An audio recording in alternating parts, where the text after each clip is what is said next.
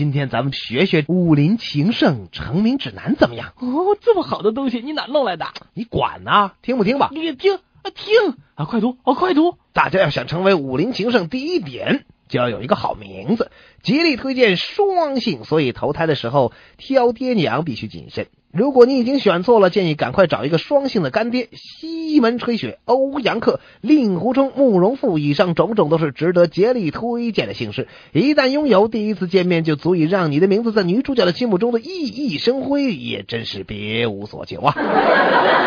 哎，当然也有不受欢迎的双姓啊，比如公羊这个姓。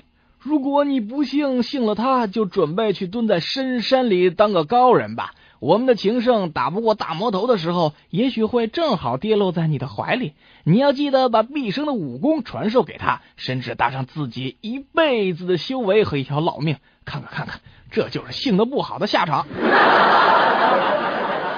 这单性当中也有不错的，比如姓楚的有楚留香，姓白的有白玉京，姓江的有江南等等。以选字有古意带水气，意思比较朦胧为上。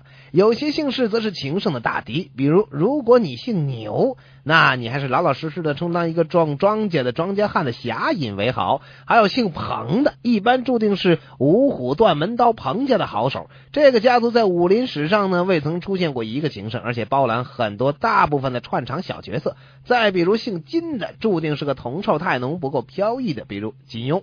啊，金何在？唯一一个有点前途的金世遗呢，还是个叫花子。